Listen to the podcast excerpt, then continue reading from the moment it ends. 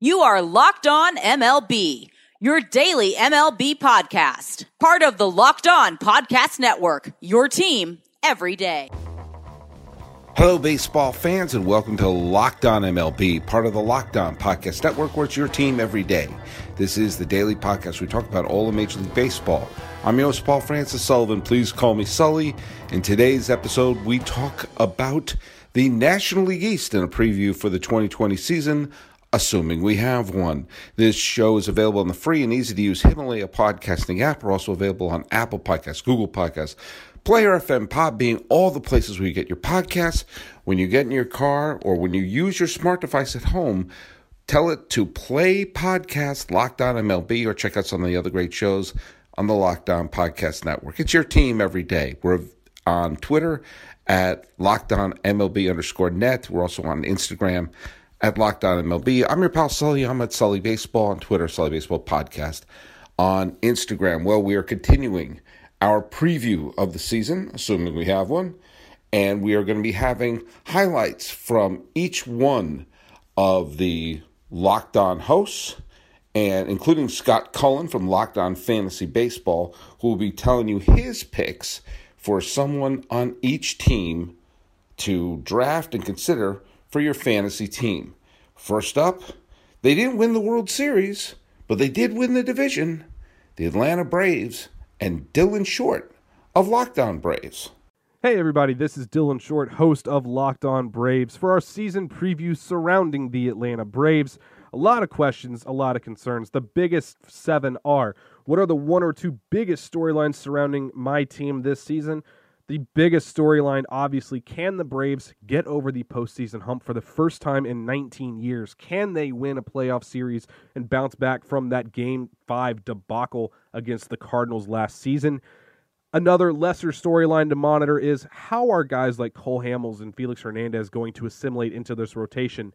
This rotation held by the young arms of Mike Soroka and Max Fried, can they hold up over the course of a season? Can they perform when the pressure is on them and they're no longer taking anyone by surprise? The starting rotation is going to be the biggest storyline surrounding this Braves lineup. Overall, I think they're in great hands. What is the best case scenario for the team and what needs to happen to realize it? Best case scenario for the Atlanta Braves this year is a World Series victory. While I'm not entirely certain I would pick them over the Dodgers at this point, if they want to get there, it's pretty easy. The rotation just has to be good enough to get to the bullpen. The Braves spent a ton of money solidifying their bullpen to where they can kind of accommodate the new three batter minimum. No worries about lefty righty splits, as everybody in this bullpen has spent time in the back end of bullpens closing down games and performing really, really well. Went out and signed Will Smith to come in and be an eraser in the Josh Hader type of mold, to be able to come in against the, the most important part of the lineups in whatever inning it happens to be and wipe them out, allowing Mark Melancon, Shane Greene, Chris Martin, uh, Darren O'Day, Luke Jackson, all to be able to to get closing opportunities or, or higher leverage situations. Going to be fascinating to watch how they're used with manager Brian Snitker. Worst case scenario for the team, conversely, would be a third or fourth place finish in the division.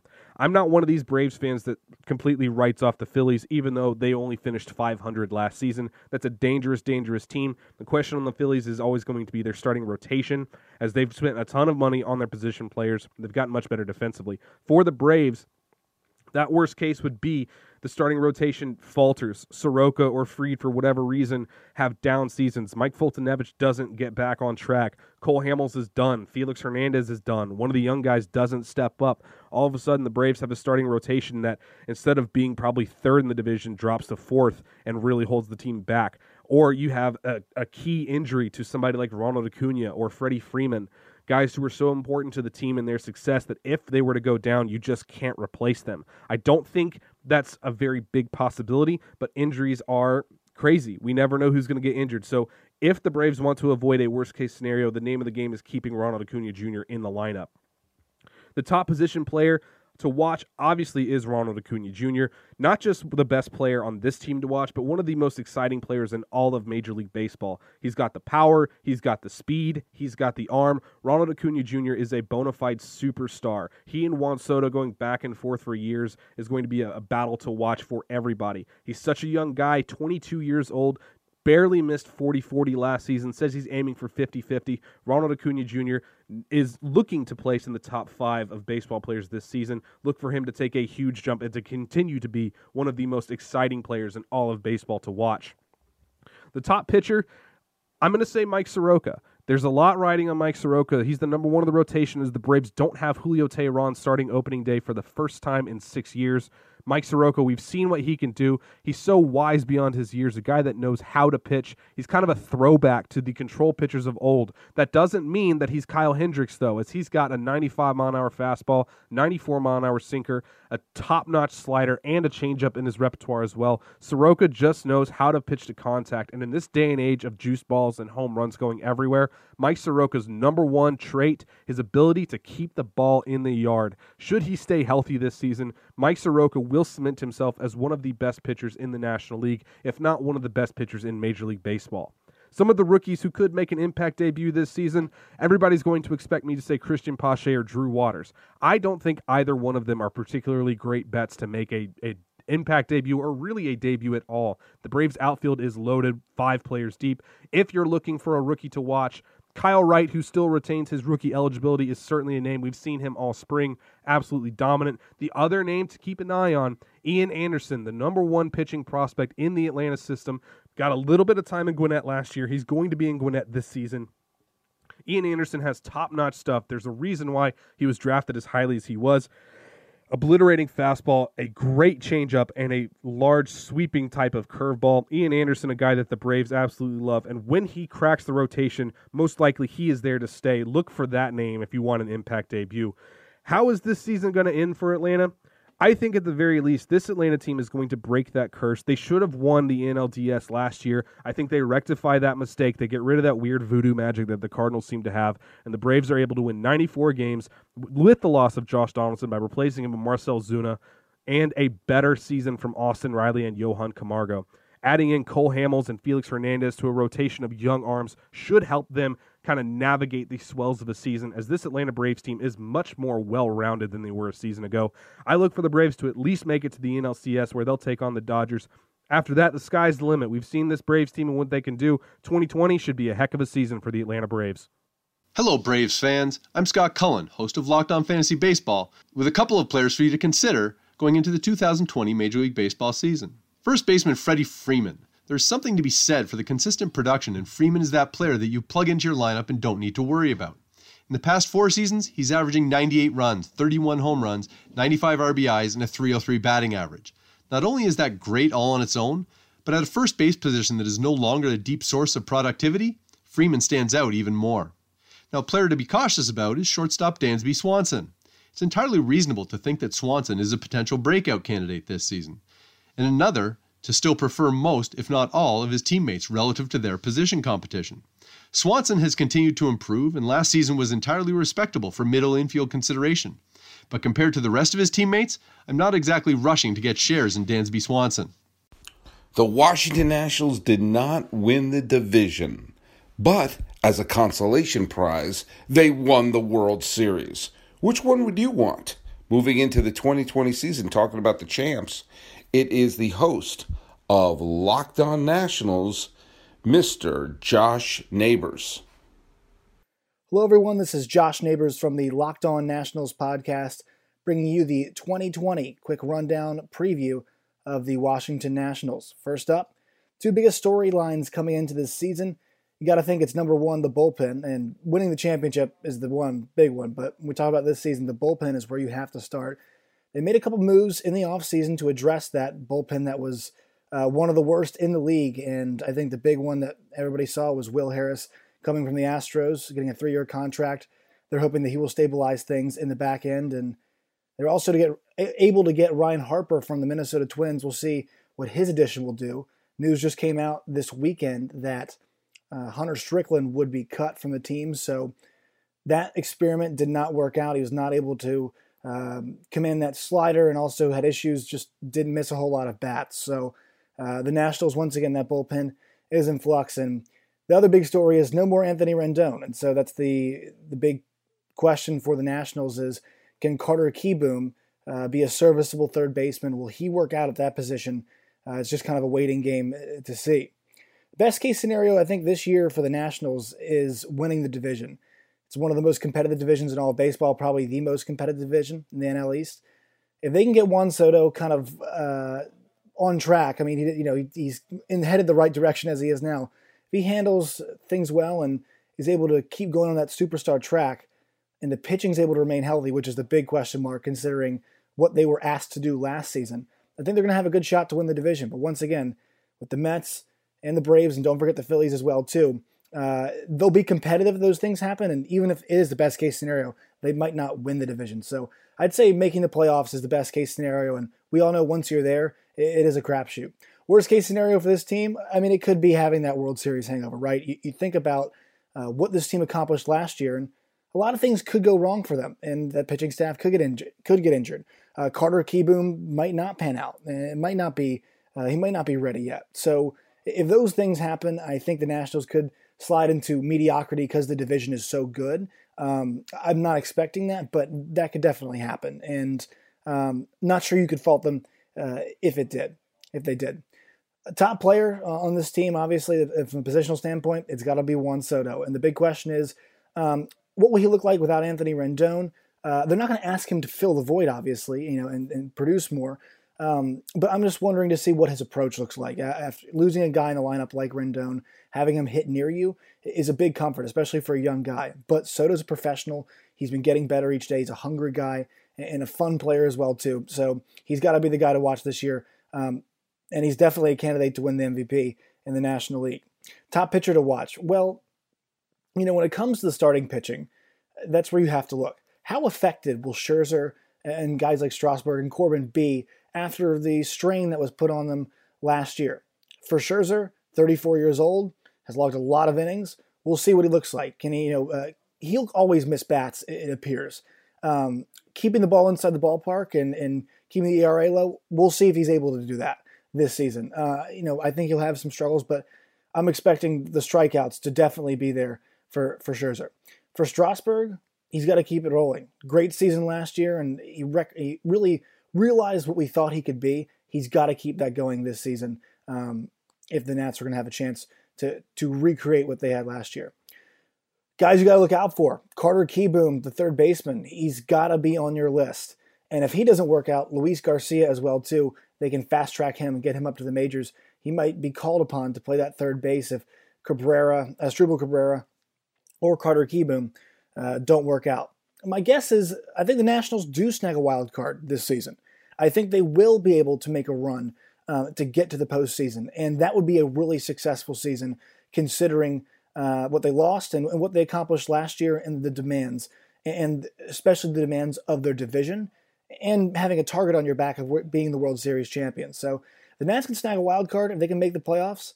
Um, that's what I'm expecting, but I would consider it a successful season. Hello, Nationals fans. I'm Scott Cullen, host of Locked On Fantasy Baseball, with a couple of players for you to consider going into the 2020 Major League Baseball season. Although he hasn't been very durable, aside from playing 162 games in 2018, shortstop Trea Turner is a massive threat because of his stolen base totals. He has 159 stolen bases in 482 career games, which puts him just under a 50 steal pace in a 150 game season. Add in enough power to have back to back 19 home run seasons, and that high ceiling is what keeps me coming back to Turner, even if injuries might lead to some disappointment. Now, a player I might be avoiding on the Nationals is third baseman Carter Kieboom. It's certainly possible that Kieboom, a 2016 first round pick, will see the majority of the action at third base for the Nationals this season but it's also possible that the 22 year old isn't yet ready to be a productive major leaguer at a difficult and deep position. It's still worth considering him later in drafts, playing for potential, but he's young enough that uncertainty exists. It's never easy being a Mets fan, but it could be looking up if their talent continues to blossom. Ryan Finkelstein of Locked On Mets gives his thoughts. This is Ryan Finkelstein, host of Locked On Mets giving you your season preview. And the two biggest storylines for the Mets coming into this year are one, can they get back into the playoffs for the first time since 2016? They feature the two time reigning NL Cy Young, Jacob DeGrom, but have not done enough winning despite his heroics. So, can they get DeGrom back into that dance in October?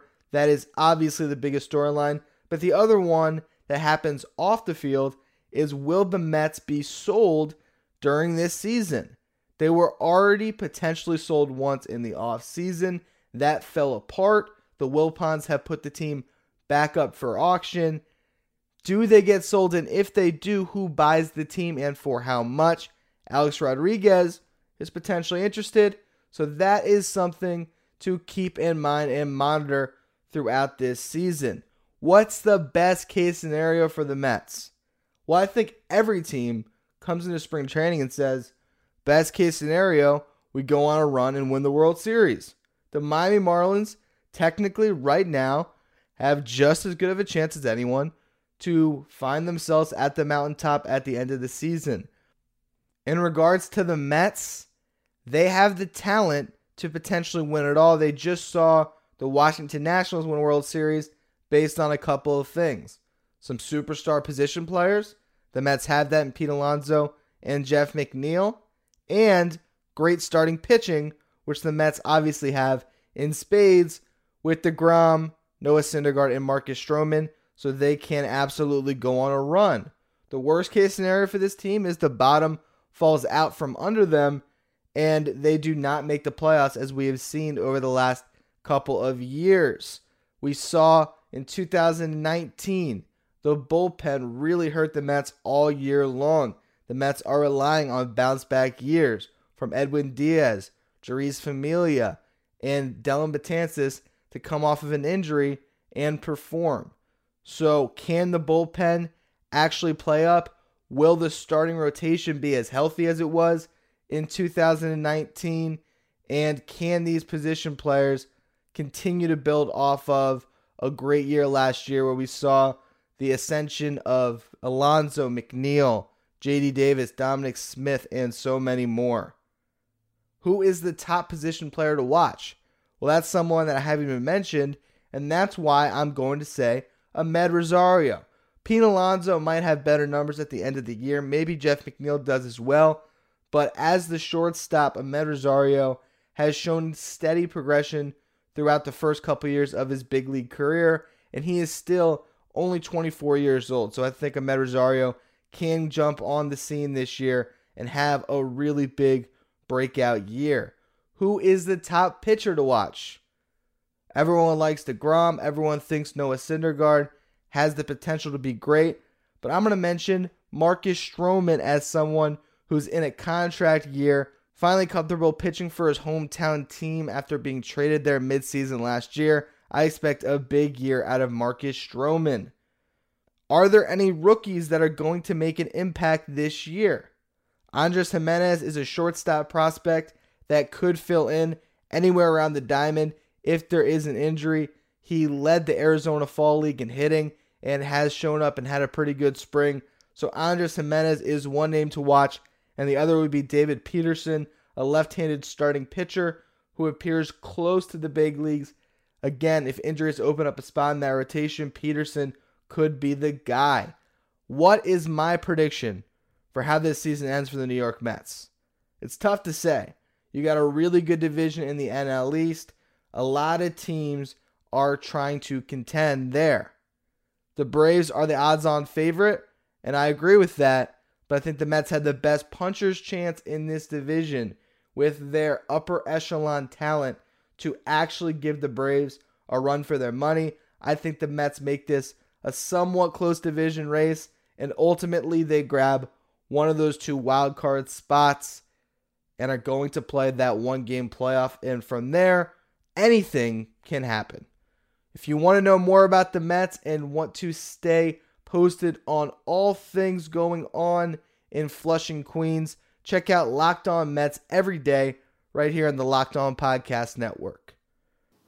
Hello, Mets fans. I'm Scott Cullen, host of Locked On Fantasy Baseball, with a couple of players for you to consider in the 2020 Major League Baseball season. He's coming off the worst season of his career, but 27 year old Noah Syndergaard had a low strand rate and the highest home run fly ball rate of his career. Thor still has elite velocity, and his stuff makes him capable of performing like an ace. If there's a positive to take from last season, it's that he pitched 197 and two thirds innings, because even if results weren't ideal in 2019, a healthy Syndergaard has a chance to be a difference maker. Now, a pitcher I'm not as high on is right handed pitcher Rick Porcello. The 2016 American League Cy Young winner may not be too highly regarded after posting a 5.52 ERA last season, but this is me doubling down on all plans to avoid Porcello this season, too. Full credit to Porcello for staying healthy. He's never started in fewer than, than 27 games in any of his 11 major league seasons, but he gives up too many home runs and doesn't miss enough bats. Above all else, Porcello's mediocre strikeout rate is the primary reason that I'll look elsewhere for starting pitching. The Phillies have a new manager with Joe Girardi. Tim Kelly of Locked On Phillies gives his thoughts of what could be an interesting season in Philadelphia. Hey guys, I'm Tim Kelly, host of Locked On Phillies, and I wanted to take time to break down some of the biggest questions facing the Phillies today. The biggest storyline facing the Phillies in 2020 is quite simple. The team has not been to the postseason since 2011. They've spent a ton of money over the past two off seasons to be able to improve and get back to that point. And I think at this point, even in a competitive National League East, if the Phillies are not in the playoffs in some form in 2020, 2020. It will be an extreme disappointment. I asked general manager Matt Klentak this offseason if he thought the team, as currently constructed, was good enough to win this division. And while he acknowledged it's a great division, he told me last year they won 81 games and a ton went wrong. So he looks at the team having added Zack Wheeler and Didi Gregorius as a team that could potentially be a playoff team in 2020 and compete for a division where there's a very real chance you're going to need to win 95 plus games to win. Now, the best case scenario for the Phillies to me is probably still shy uh, of winning that, but it, it's a, a, case where in year two, Bryce Harper is a little more comfortable. If you remember last year, he really didn't sign until well into spring training. He's more comfortable this year. He's in the MVP discussion, and the Phillies get massive years from Zack Wheeler and Aaron Nola in the starting rotation, and that's able to get them 91, 92 wins and probably one of the wild card spots, maybe even the top one, and a chance to host the wild card spot. Uh, beyond those guys, though, they're going to need some arms to step up in the bullpen, especially given the fact that it does not appear Seranthony Dominguez is going to be ready to start the season as a minimum. And after the top two starters, there are quite a few questions. Now, the worst case scenario for the team would be a lot of the same things from last year repeating themselves. And in a competitive division, the Phillies are a team that goes 500 or even a little bit below 500.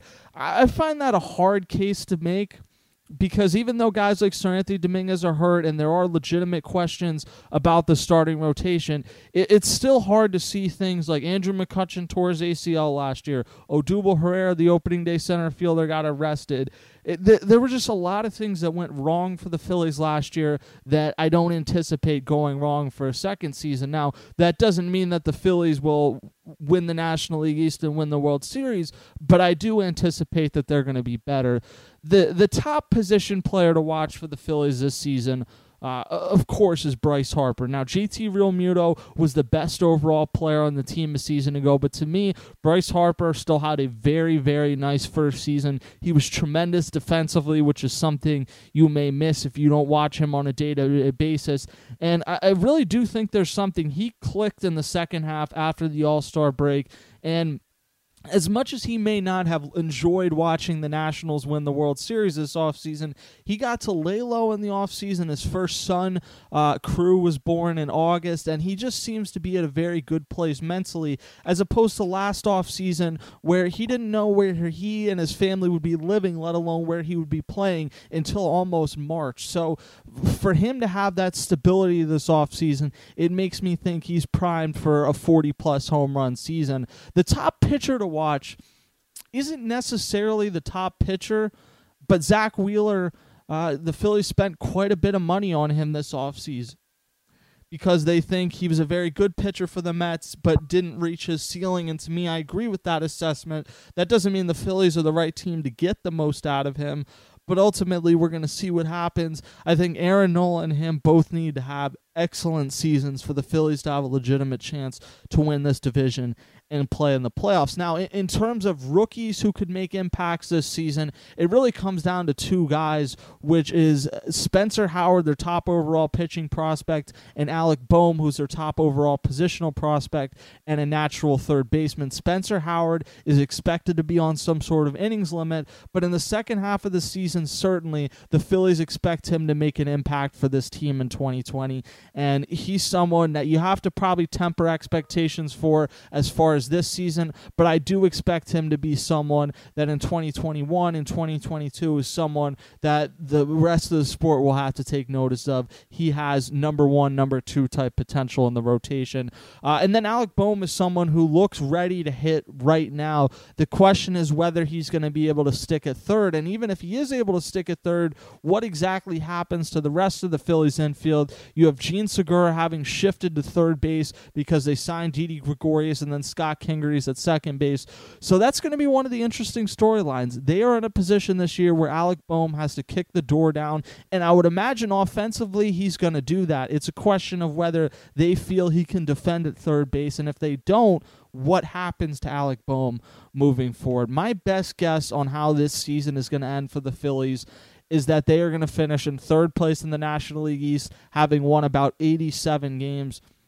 That could mean you win the second wild card, but right now it feels like they're going to be on the outside looking in, which is going to have impacts on the organizational structure moving forward. So, for things to stay as is moving forward, I think the Phillies are going to need to make one or two in season additions and get closer to 90 wins and back into the postseason.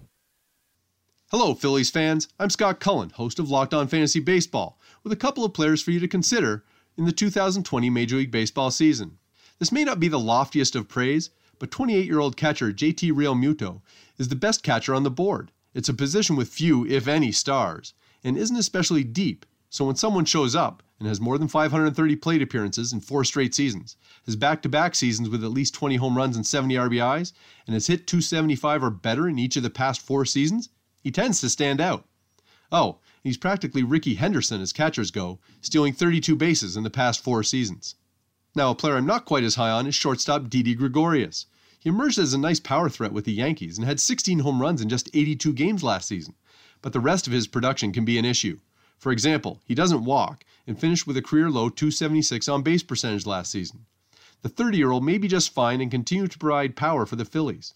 But if he continues to show a lack of patience at the plate, the drop off in production could get rather steep.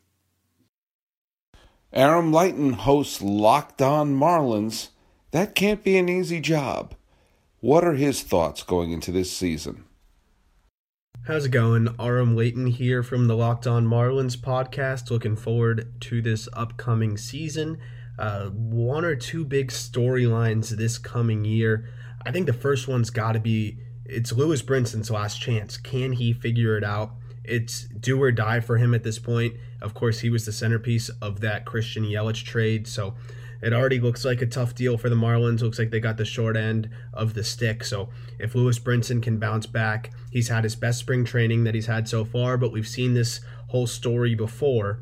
So we'll see if he can finally figure it out or if it's time for the Marlins to move on. And then can the young guys make an impact? Can the Marlins make an improvement this year?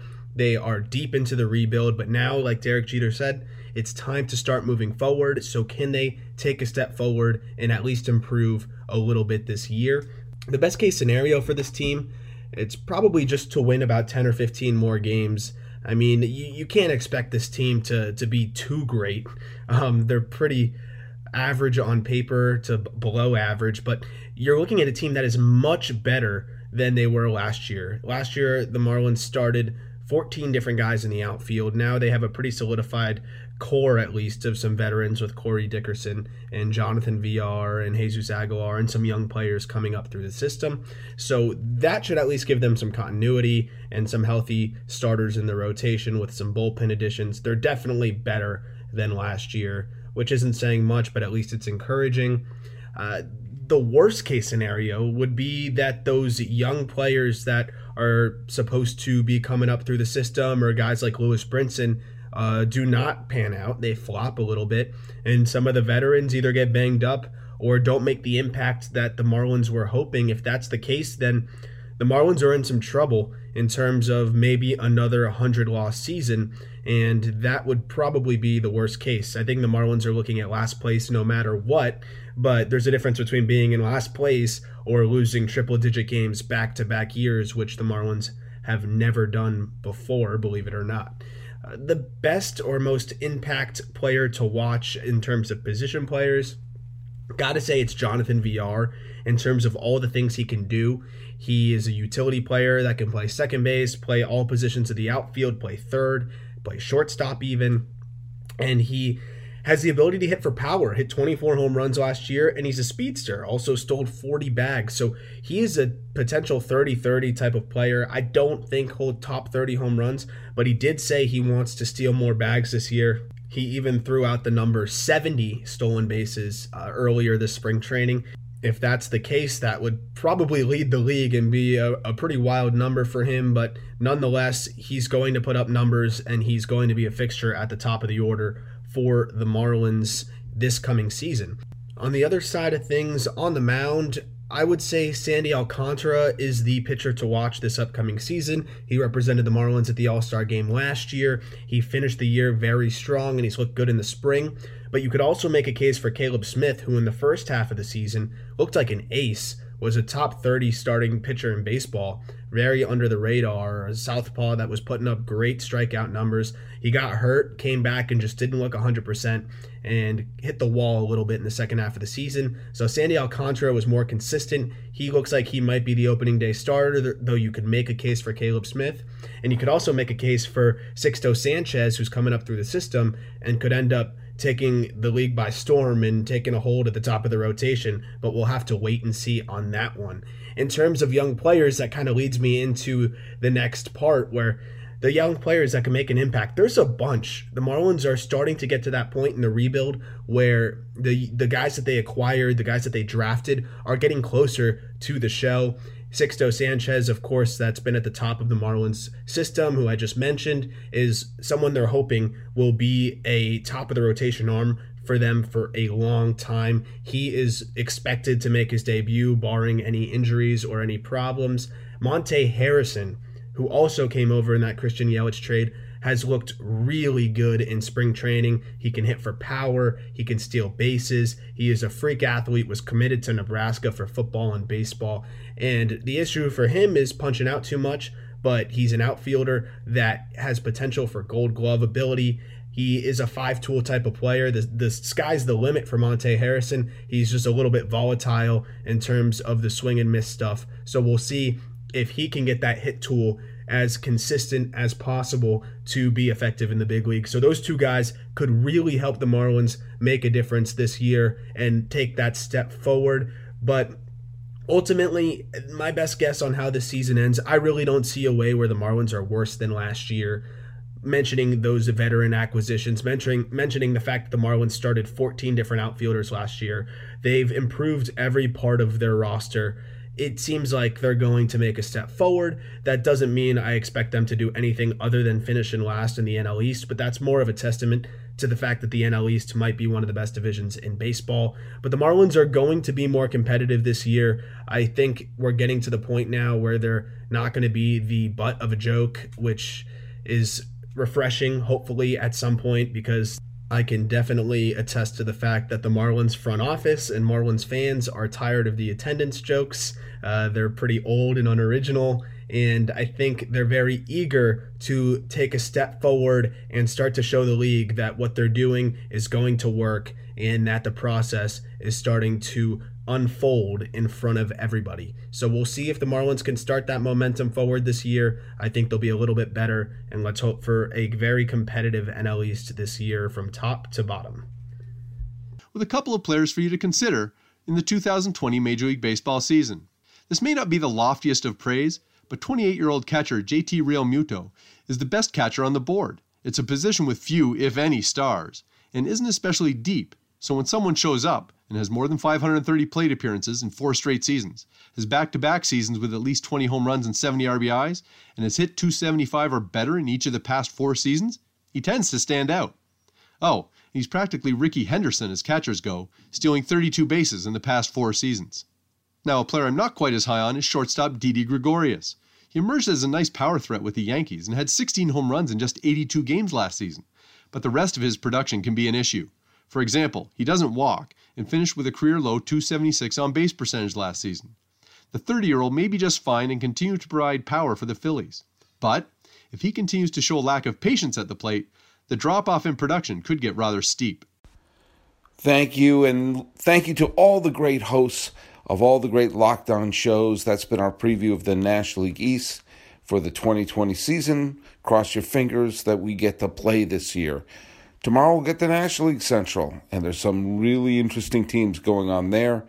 Go to the free and easy to use Himalaya podcasting app, and when you get home, tell Alexa or whomever your smart device is to play podcast Locked On MLB or one of the great shows here on the Locked On Podcast Network. I'm yours, Paul Francis Sullivan. Please call me Sully.